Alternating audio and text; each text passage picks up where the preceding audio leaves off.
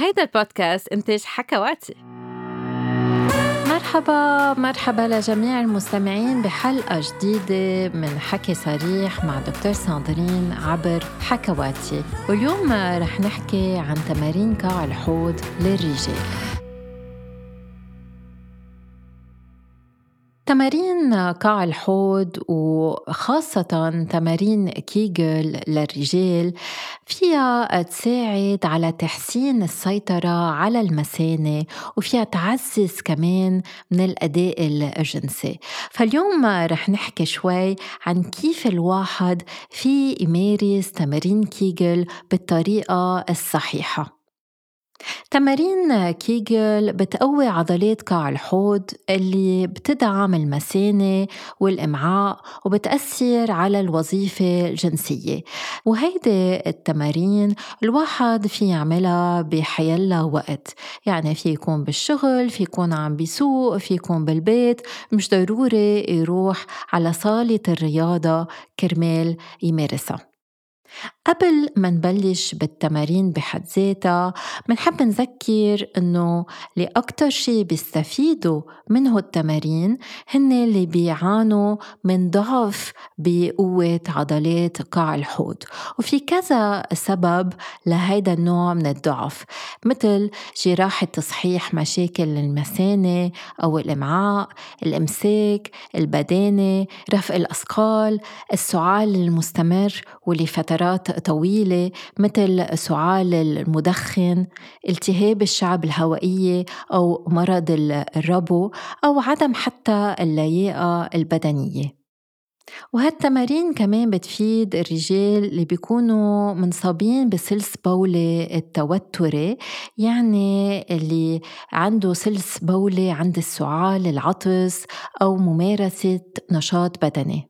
هالتمارين كمان بتساعد الرجال اللي آه، بحسوا إنه كل الوقت آه، بحاجة للتبول أكثر من العادة وهيدا بنسميه السلسل الحاحي.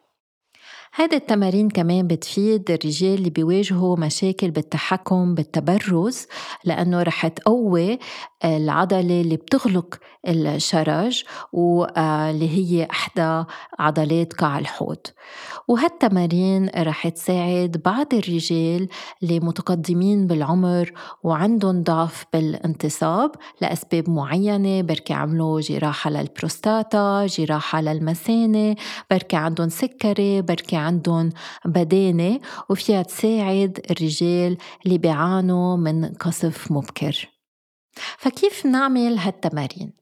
أول شغلة لازم يعرف الواحد وين موجودين عضلات قاع الحوض فبدك تقعد أو تستلقي وترخي عضلات الفخذين والردفين آه، وبركي بالأول أحسن آه، تستعمل مراية بالإيد تتشوف عضلات الحوض هي عم بتشد.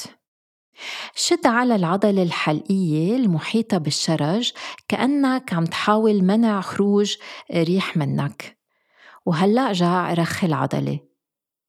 عيد هيدي الحركة كذا مرة تتأكد أنك عم بتمرن العضلات المزبوطة.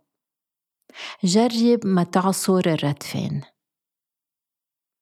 بعدين بس تروح على المرخاص تتفرغ مسانتك جاري بتوقف جريان البول بعدين ابتدي بالتبول عن جديد. قوم بذلك تتعرف الموضع الصحيح للعضلات اللي عم تستعملها. إنما ما تعمل هذا الشيء أكثر من مرة بالأسبوع لأنه في خطر ما تفرغ مسانتك بالطريقة الصحيحة وهذا الشيء في يسبب مشاكل بالبول. وقف قدام المراية على جنب وأنت عاري وقوم بسحب عضلات قاع حوضك بقوة ومسكها بهذا الوضع. رح تشوف إنه العضو الذكري عم بفوت لجوا بينما عم بيرتفع كيس الصفن صوب الأعلى. إذا ما حسيت بالضغط والرفع يعني إنه العضو الذكري عم بفوت لجوا وإنه الخصيتين عم يطلعوا لفوق يعني ما عم تستعمل مزبوط عضلات الحوض. وإذا ما قدرت توقف جريان البول أنت عم تتبول ساعتها أطلب مساعدة طبيب أو أخصائي للعلاج الفيزيائي. بركي في حاجة لإعادة تأهيل عضلات قاع الحوض؟ حكينا عن إعادة تأهيل عضلات الحوض بالحلقة السابقة. ومنحب نذكر إنه حتى الرجال اللي ما بيعانوا من ضعف بعضلات قاع الحوض فيهم يستفيدوا من التمارين اللي متخصصة العضلات. فكيف منمارس هالتمارين؟ بما إنه ست بتعرف وين موجودة هالعضلات بلش بشد عضلات المحيطة بالإحليل والشرج وقلصها سوا بدفعة وحدة. جرب ترفعها داخل البدن. مفروض أنك تحس أنك عم ترفع جواتك العضلات كل ما بتكون عم بتشد بعضلات قاع الحوض. كأنه عم بيصعد مصعد جواتك. حاول أنك تمسك هذا التقلص بقوة وتثبت قد ما فيك هذا الوضع المشدود. عد لثمانية بعدين رجع رخي عضلاتك وارتاح. مفروض أنك تحس بالارتخاء بوضوح. عيد تمرين الشد والرفع بعدين رجع رخي عضلاتك. من الأفضل أنك ترتاح 8 ثواني بين كل شد للعضلات. وإذا ما قدرت تمسك بالعضلات لفترة 8 ثواني مسكها قد ما فيك. عيد هالتمرين قد ما فيك بحد أقصى 8 ل 12 مرة.